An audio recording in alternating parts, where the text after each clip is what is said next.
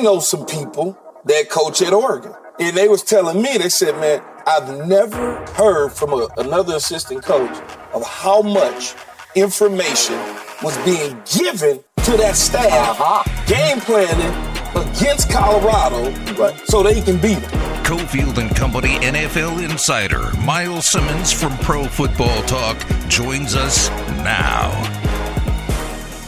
Five o'clock hours here. Damon, Adam Candy, Myles Simmons. Just had to listen to that. Um, I I kind of understand what's going on here, but I also feel like I'm taking crazy pills. I don't. What is Keyshawn Johnson talking about that that Dan Lanning and Oregon needed help from outside? Everyone's ganging up on Deion, and you know they needed that to get the win. Like, stop, man. I understand a lot of people are backing Deion and they're rooting for him, but some of the stuff is absurd. Yeah, I mean, I'm, I'm I'm rooting for him too. I think it's a cool story. It's a fun story. It is fun to watch in college football, but like, I, I don't really know what we're doing there. I, I don't think that everybody is so against uh, Prime. Like that, that that doesn't it doesn't track to me. Like, why would anybody need to do that? Why would anybody want to do that? You know, like, and, and especially if you're Oregon and you've got a quarterback who's been, you know, in college football for 100 years practically. What, why do you need to, everybody else to help you beat Deion Sanders? Like, that doesn't, it just doesn't track and it doesn't make any sense to me. So that's why I'm kind of like, okay, like, that's an interesting thing to say, I guess, but I don't really know if I believe that or think that that's really true. I just feel there's, I, I understand people are rooting for Deion for many reasons, and some of them are really important reasons. But I think judging, say, whites in particular, and thinking like all of us are the same and we all dislike Deion. That's, yeah, what's the matter with you people? That's it's pretty silly. there are things that have annoyed me about Deion, but I mean, I love what he's doing for college football. We've, I think we've talked more Deion at times than NFL, which is probably a cardinal sin, but it's kind of demanded it. It's drawn this much attention. Well, right. I mean, you're you're seeing people watch more college football and, and more Deion Sanders and more, you know, Colorado probably than ever before, especially more Colorado than ever before, right? I mean, you had a game in the 10:30 time slot Eastern between Colorado and Colorado State that has been a absolute nothing game, right? But it still drew, I want to say, like seven million viewers on ESPN in that time slot on a Saturday night, that's pretty crazy. So it's not like you know Deion's not moving the needle as a coach in at Colorado. Like this is something that is something, you know, and, and they're a good team. They'll probably lose to SC on Saturday. Mm-hmm. I will watch the game. Yep. I don't understand why they're playing it at you know 9 a.m. Pacific time. I think that's ridiculous. I mean, I do understand it; it's a TV thing, but like, come on, we can do better than that. But yeah, I mean, it's good for college football. All the things that Deion Sanders is doing. Do we have uh we have Lanning? We do. You got it in the system. Let's play this for Myles because uh, Lanning nice. finally addressed some of the noise. You know, after his speech, a lot of people were mad. Uh, the folks on uh, on FS1. Uh, I just played. You know, we just played Keyshawn, who's in now for Shannon Sharpe on that Shannon Sharpe show. The other guy, the old guy. Uh, Skip, yeah. I guess, had some thoughts, and Lanning reacted to it. Yeah, I mean, I don't know Skip at all. I, have watched him enough to know how often he gets it wrong, so it sounds about right. Here's what I say we're playing to win the game, right? And you saw a 15 second clip from a window view outside the house of what happens in the locker room, right? I, I know our locker room. I'm in the house 100% of the time. I know how our players felt going into that game, and I know what it takes to motivate our players. That's my job to motivate our players. Inside that house, they felt a certain way. They felt a certain way about a group stomping on the O. They felt a certain way uh, about guys talking to him in the pregame. And yeah, so I, I, think he nails it accurately there. That uh, one, you don't know the Oregon team. Maybe you're not all aware of what happened before the game. Uh, there's also a lot of naivete from casual fans, and good for Deion. He's brought in a lot of people who've never watched football before and don't understand that coaches do this all the time. They annihilate the opponent in their speeches. Now, Lanning also made sure it was videoed and put out immediately, so there is something mm-hmm. there. But a fiery, insulting pregame speech is nothing new in the world of football. It, it, it, certainly is not, and you just made the point I was going to make. It's like, well, you know, Lanning could say all that, but he did. it- when you know that there are cameras in the room and you know that that thing is going to get cut up and clipped up and you know put out on the internet that's you're you're performing for the cameras a little bit and there's I don't know that there's really anything wrong with that especially as a college coach right? Where you've got to be recruiting every single day. Everything you do is about recruiting. So you know, it's not just, oh, okay, you know, we see him and we like him, and uh, I guess, you know, I like the Oregon stuff, da da da da.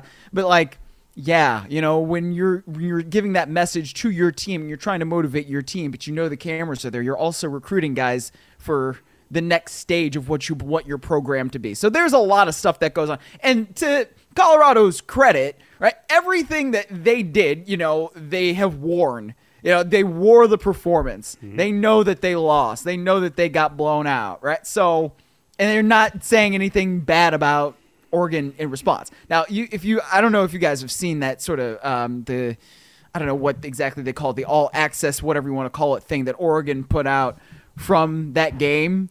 Where you got pregame, like uh, the Colorado players were talking then. Yep. And if you talk and you can't back it up, then hey, we are in a trophy or a Jordan face society. They were they you got to wear the Jordan face, and you know Colorado has done that, and we'll see how they respond against USC on Saturday. Myles Simmons with us from Pro Football Talk. We'll uh, move Can we talk of- about Can we talk Well, about pro football no, now, got- man? I- You've exhausted all of my college No, no, football. no. we've got we've got one more thing because this is not exactly college football.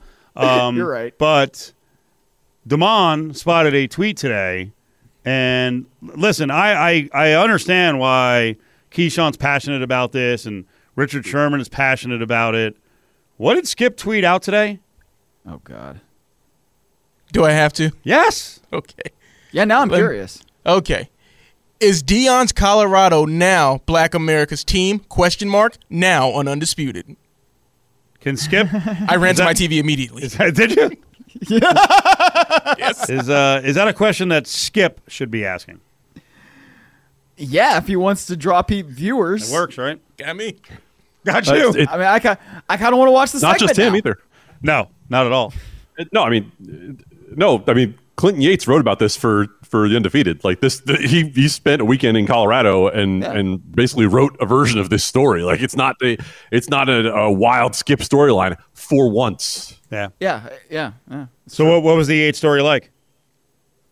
I basically talked about how this is more of a it's too big to say cultural movement, but there is a cultural element to it that hmm. is something where Deion is making this obviously because it's what he does. He's making it cool. Like it, he's Yes. making it something that people can rally behind, right? And and it's something that is bigger than football. That is not just about football, and he's doing it in a way that a lot of people feel good about. So what's funny about this whole thing is Deion, the football coach, really hasn't been graded, hasn't been eviscerated, hasn't been um, analyzed from the analytics standpoint, because everyone has that happen eventually. And in the NFL, it is a favorite pastime on social media. And Candy, we got to break down with Myles the Josh McDaniels decisions down the stretch. So fire away here. Oh boy. Okay, I'm going to start here on on the McDaniel's thing with you, Myles, because your Twitter feed during that Sunday night football game read like dispatches from a hostage somewhere in a third world country. Like, and I get it because there were moments where we all felt like, my God, I can't believe I have to watch the rest of this. It just was not. It it was not good football. So I, I I understand the circumstance in which I'm asking you this question. But when I watched the decisions that McDaniels made at the end, the biggest thing I thought was whether it's this decision or any other clearly wrong-headed decision by Josh McDaniels, this Raiders team doesn't have that margin for error. If they win, they're going to win close. And they cannot have a head coach who, in any way, takes win probability away from them, especially by some measures, 5% win probability. Yeah. Um. So, I was almost with McDaniel's on kicking the field goal. I mean, I was with him, I guess, on kicking the field goal. I understood what he initially what what he was doing before the leverage penalty, where you're that far away. You, it makes sense to kick the field goal. You get three points. You still have three timeouts plus the two minute warning.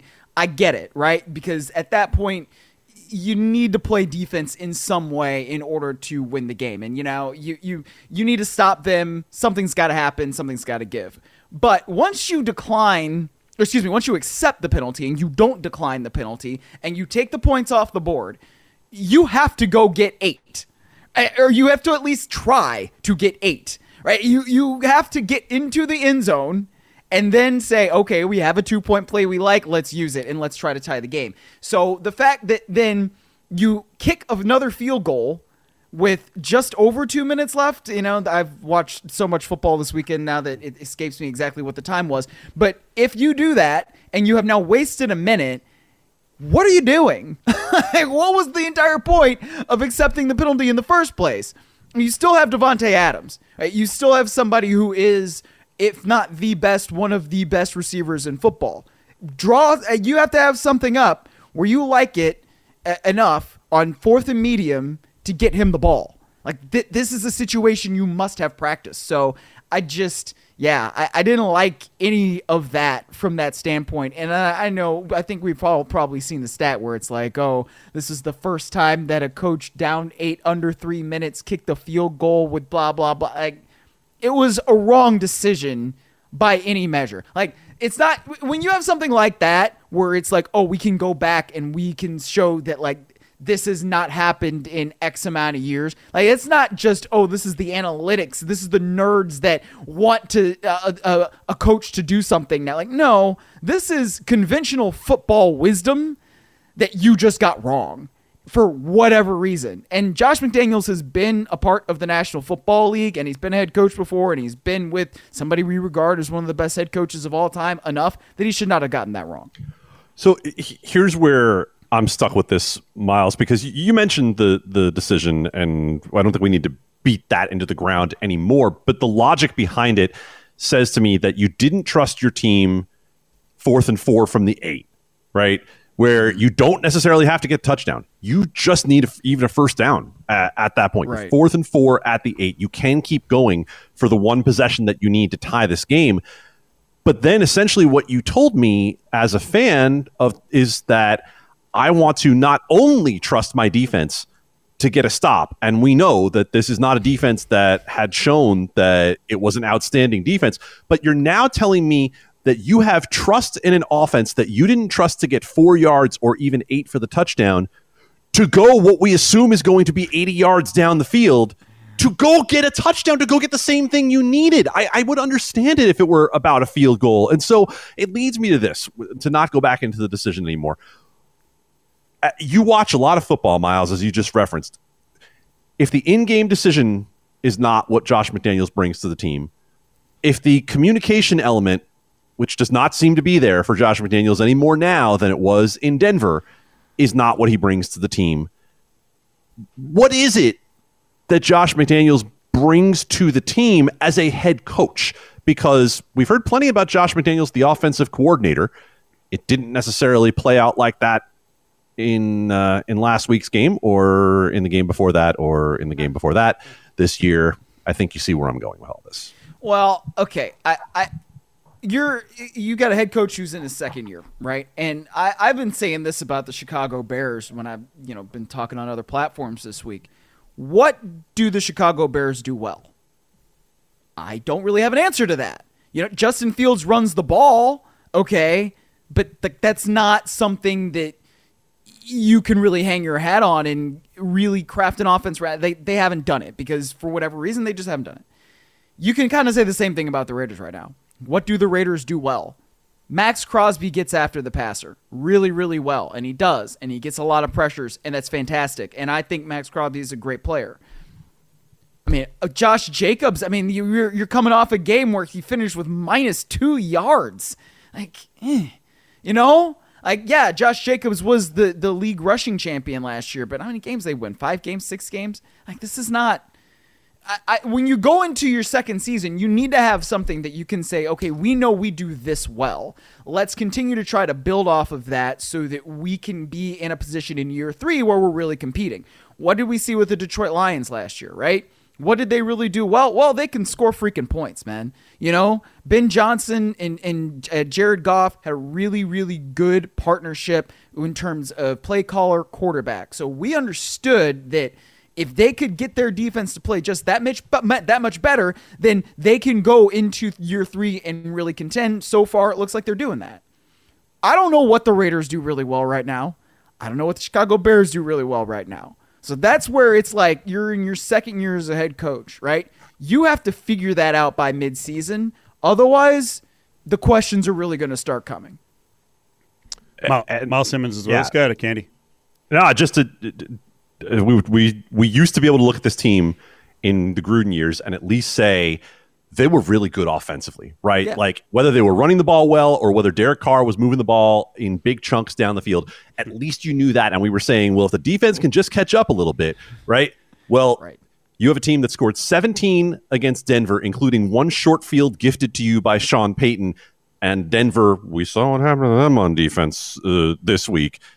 they got rocked in Buffalo and they barely got to 15 against the Pittsburgh Steelers. So Damon sent over a question earlier, Myles. Who's the first NFL head coach who gets fired? I don't know that anyone will be fired during the season, but I will say we've got a we do have a situation coming up with the Chargers and the Raiders. Uh, I don't know if you get where I'm going here. I actually I feel like Brandon Staley is safe, but if Jimmy G doesn't play and you've got all this tumult around the Raiders and the Chargers find a way to lose at home in front of 80% Raiders fans. Again, I'm not. I, I, I like Staley, and I don't like I don't like this firing in season stuff. But this is set up for a Chargers victory. They better friggin' win it. Well, I, I'm sorry. I know it's your show, but what is it that you like about Brandon Staley? Get on him, Myles. well, what I don't what I don't what I don't like right now.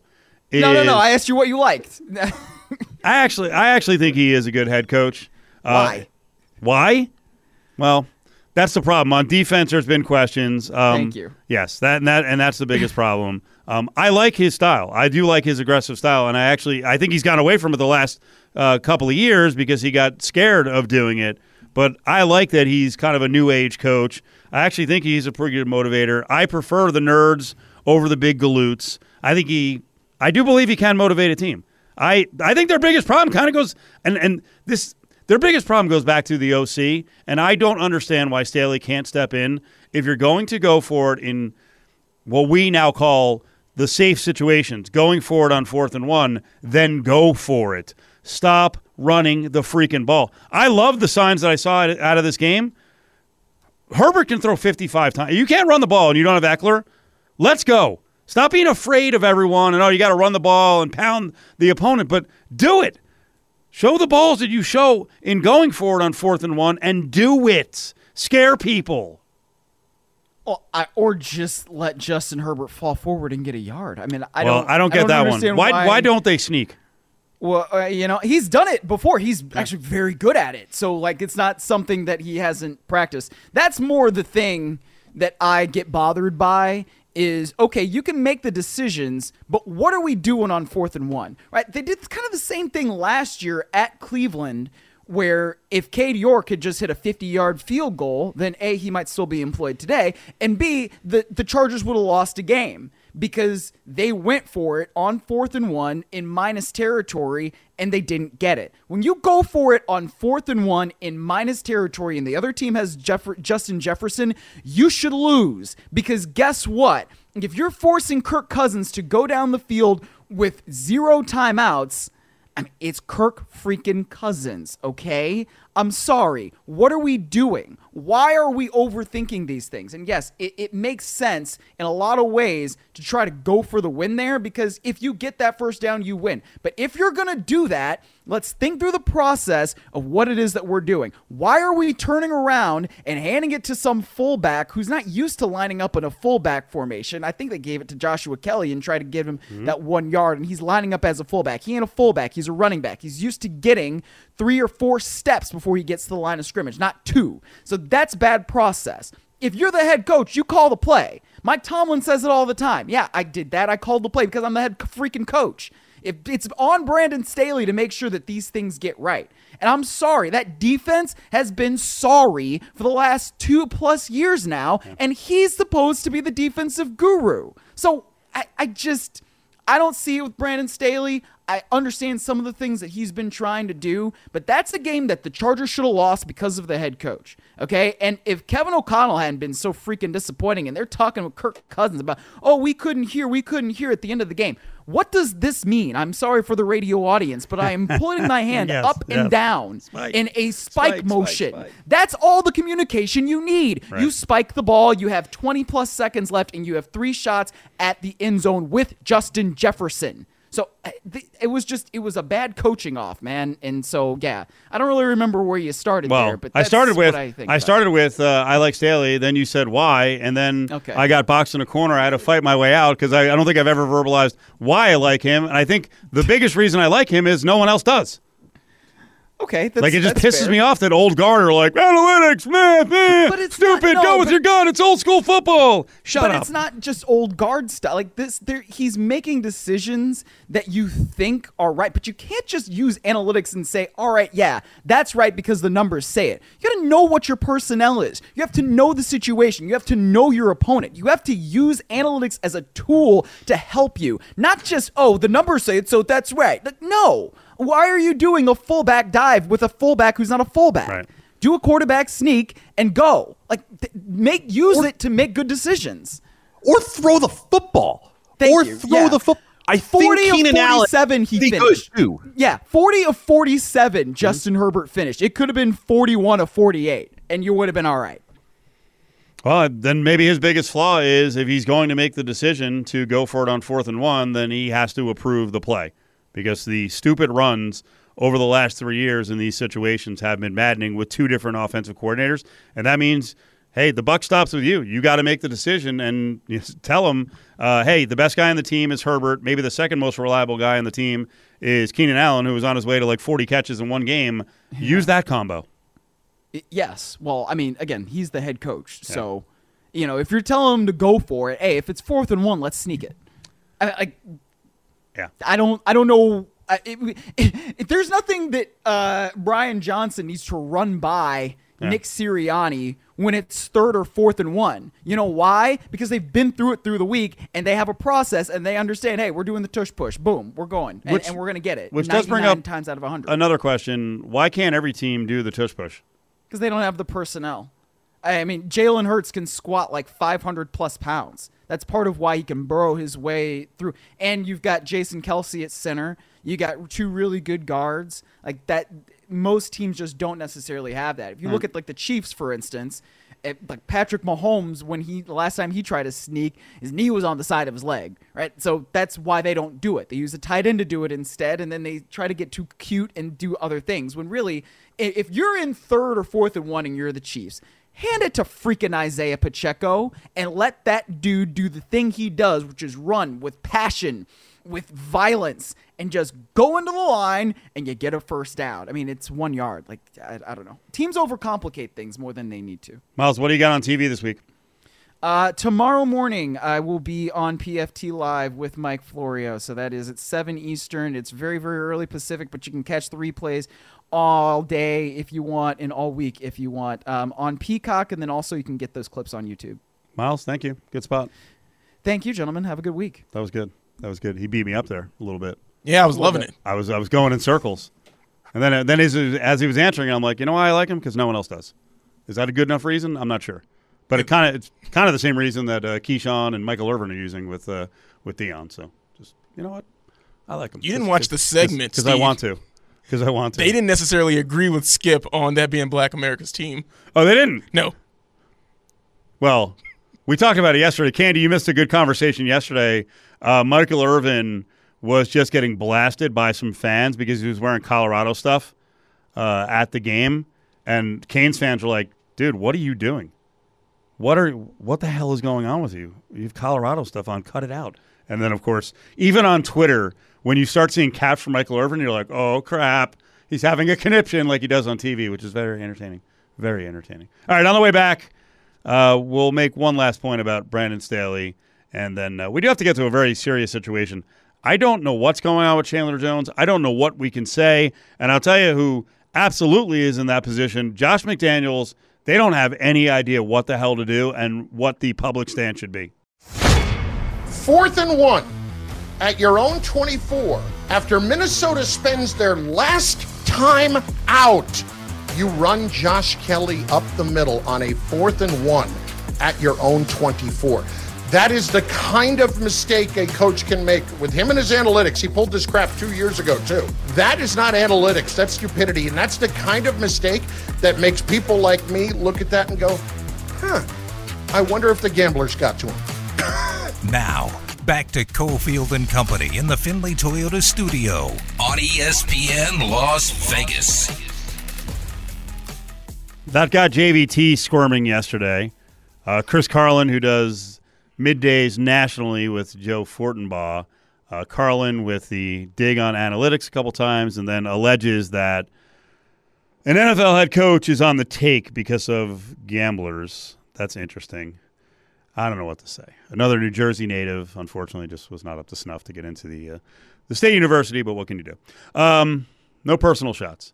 Candy is just he's just sitting across the way with a microphone against his head. That is willfully stupid. That you have to intend to be that stupid.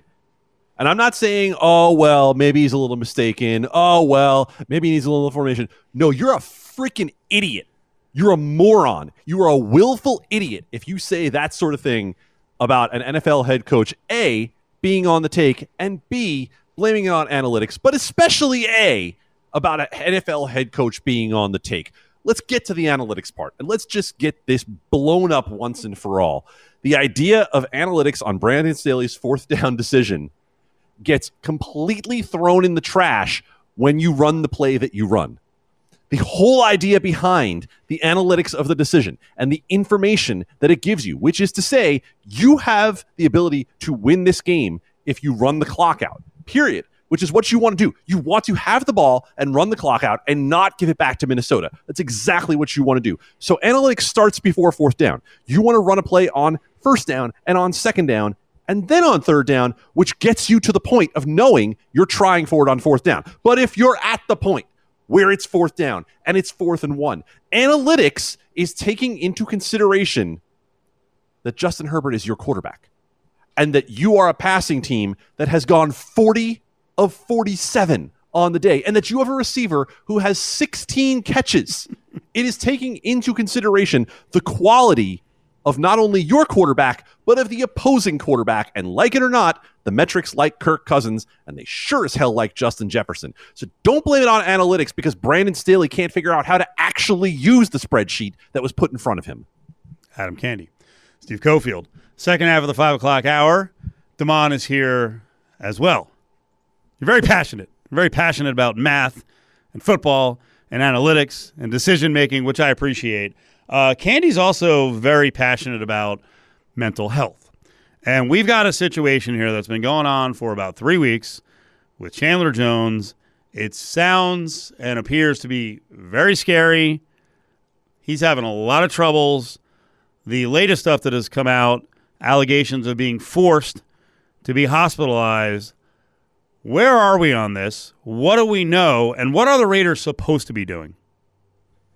I think the biggest problem right now is that the more we find out, the more concerned we all should be, and the more questions we all should be asking, especially if you are someone who is a media member around the Raiders. And I'm not saying they're not, don't take this as a shot at anybody, you know, who covers the Raiders day to day. But what we saw most recently from Chandler Jones was a post that he did with was photos of a journal that he had done probably four or five pages of that journal where he laid out some very disturbing circumstances, claiming that he was taken into custody against his will, that he was injected with something that he doesn't know what it is, that he was forced to sleep on a floor, that his father was having to come and try to read Bible verses to him to help him try to keep himself together, that he had been injected multiple times now with no idea. And I'm not here to pass any judgment on any of it. I have no idea what the man is going through. But it has now reached a point, and I think it reached a point a long time ago, but it is most definitely at a point where someone from the Raiders organization needs to make clear that the guy's okay. I, I don't want to know when he's coming back. I don't want to know if he's coming back. I don't want to know what his gripe is with the organization. And that person shouldn't have to be Josh McDaniels. Josh McDaniels is a football coach. He's not here to tell you whether Chandler Jones is okay.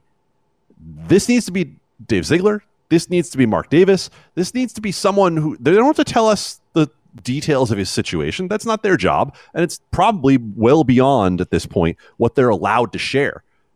But what we're seeing from Chandler Jones, it is something that requires that someone tell us he's okay. And you talked about my passion about mental health. I've shared it on this show before. I'll share it again. I have my own challenges when it comes to mental health.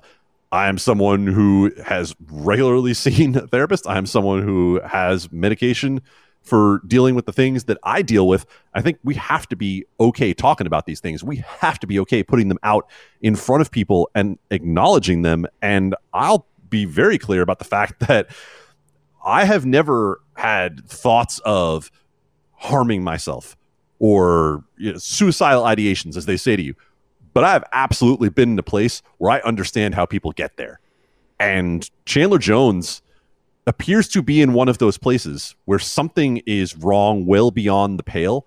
And what the Raiders organization owes us, to answer your question, mm-hmm. is just to tell us that the guy's okay. Because he has said that members of the Raiders organization came to his house at one point during this whole process, that members of the Raiders organization were involved in the process of having him mentally evaluated.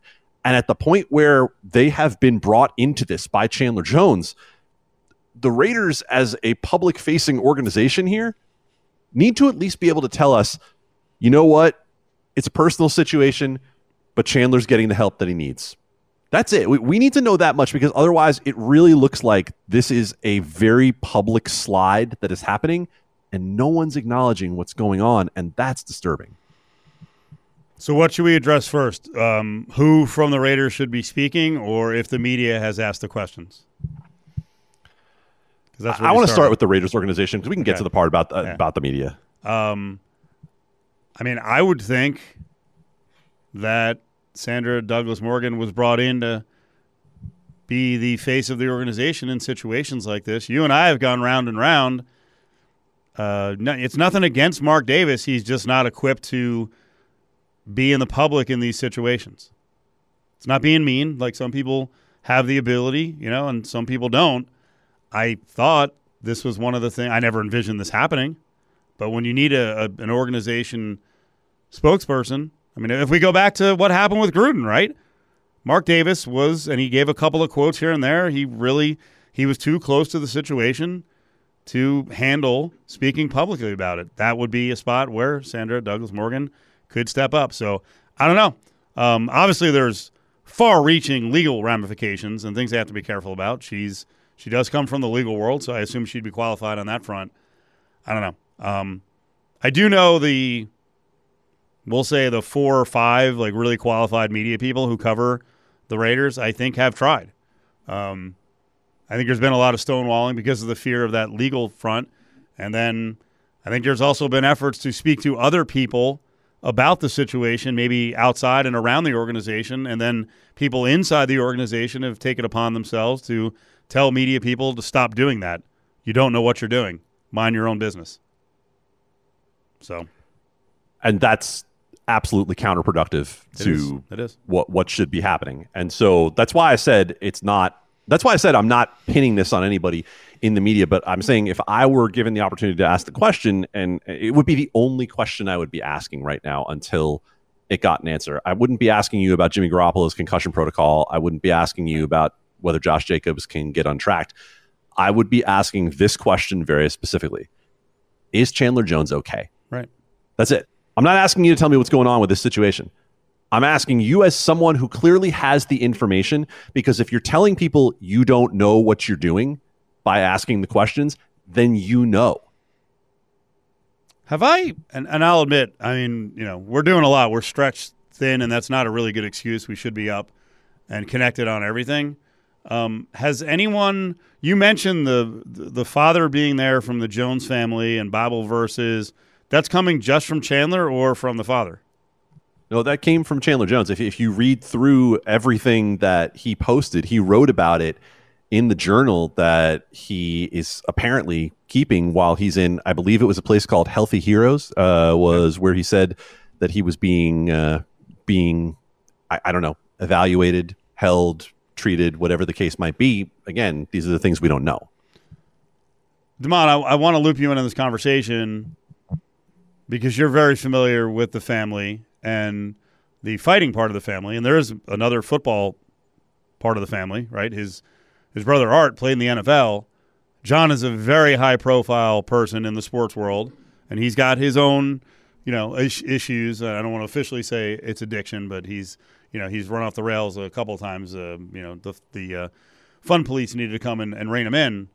I'm surprised that no one from the family has spoken on this. And again, I, they don't have to. It's a private matter. But to Candy's point, like at least alleviate all of our fears that like this is going to end really badly. And is Chandler completely honest or connected on what he's saying? Because what's come out with Chandler Jones, just from Chandler Jones, is incredibly distressing. I think that from the sta- from a fan standpoint, I'm right there with you. Where his brother Arthur, you know, not he didn't just have a cup of coffee in the league; he was on that Super Bowl winning Ravens team. You know, so you know a, a contributing player there. Jon Jones, one of the greatest of all time when it comes to mixed martial arts. And I do follow Jon and Chandler both on all social media platforms. So when I do see Jon Jones, you know, posting a training video or just out living his life, I'm one of those people who want to be in Jon Jones's comments like, "Have you checked on your brother?" Because there hasn't been an acknowledgement of, hey, my brother is going through something. My younger brother. I talk to my younger brother every day that's in college and making sure he's fine, making sure, hey, how's classes going? So I just couldn't imagine my younger brother going through something so publicly and me having no comments on it. Candy, are we, are we off base expecting something from the family? No, I don't think we're completely off base, but I think we're farther on base when we talk about the Raiders organization because the reason that Chandler Jones is a public face in Las Vegas is because he's a member of the Las Vegas Raiders. And very, very specifically, Chandler Jones said that the Raiders were at his door, that the Raiders were there checking on him. And at the point where we now know, or at least are being told, that the Raiders were part of the process of evaluating Chandler Jones and his well being, then it is completely inbounds for us to be asking repeatedly, even if they keep saying we can't talk about it. I, I'm making the I am making the public point of asking that question every day. Three, six, four, eleven hundred. Let's give away a prize here. Power Trip, three day show concert at uh, Indio, California, Coachella. That's where the home of uh, Coachella is, Indio, California. Guns N' Roses, ACDC, Tool, Judas Priest, Metallica, Iron Maiden. Tickets for all three days, two tickets for all three days, October 6th to the 8th. You can get your own tickets at powertrip.live. But right now, Damon's got a pair for Power Trip. Caller 7 364 1100. Cofield and Company presents Hey, hold on, hold on, hold on, hold on. Bag up, bag up. Grab Bag. Don't touch it. Don't even look at it. Only on ESPN Las Vegas. Stick your hand in there, Dave. I'll tell you, as soon as I heard Candy, the uh, the ESPN national show with the Staley thing and trying to, you know, annihilate analytics, but more importantly, making a statement that uh, the only other explanation is that Brandon Staley, the gamblers got to him. I don't know what was funnier, your reaction from a like a body standpoint. You started shaking, or JVT. You guys both went off the deep end, and I, I'm telling you, as soon as I heard it, I was like, "This has got to be pulled. These guys are going to go freaking crazy over this." Just- Hey. it's so dumb and it's so irresponsible. And ESPN Bet is on the way. Isn't that the worst part? Right? ESPN just made its big move into sports betting. No one benefits from a statement that ridiculous. No one. He doesn't even benefit personally from saying something that I- dumb. It's amazing. Uh, I, I sorry to cut you off. I this is not to brag. I feel like I had. I have a lot of moments where I don't show common sense on the air. I get a little crazy, um, but I feel like from the get go here in Vegas, And obviously, I was a little bit familiar with traditional gambling in Atlantic City in New Jersey. But from the get go here in Vegas, anytime I heard someone say, the fix is in, uh, something's fishy, I, I, just laughed at people. And I remember doing a rant. I'd have to I think back, maybe it was like 05 or 6. Bob Arum, who's made most of his living here in Las Vegas, flipped out after a De La Hoya fight and was like, you know, with the judges. It was like, there's something off with the judges. You know, what do you expect whether in a state or a place like Vegas with gambling? And I, I went on the air and I was like, what?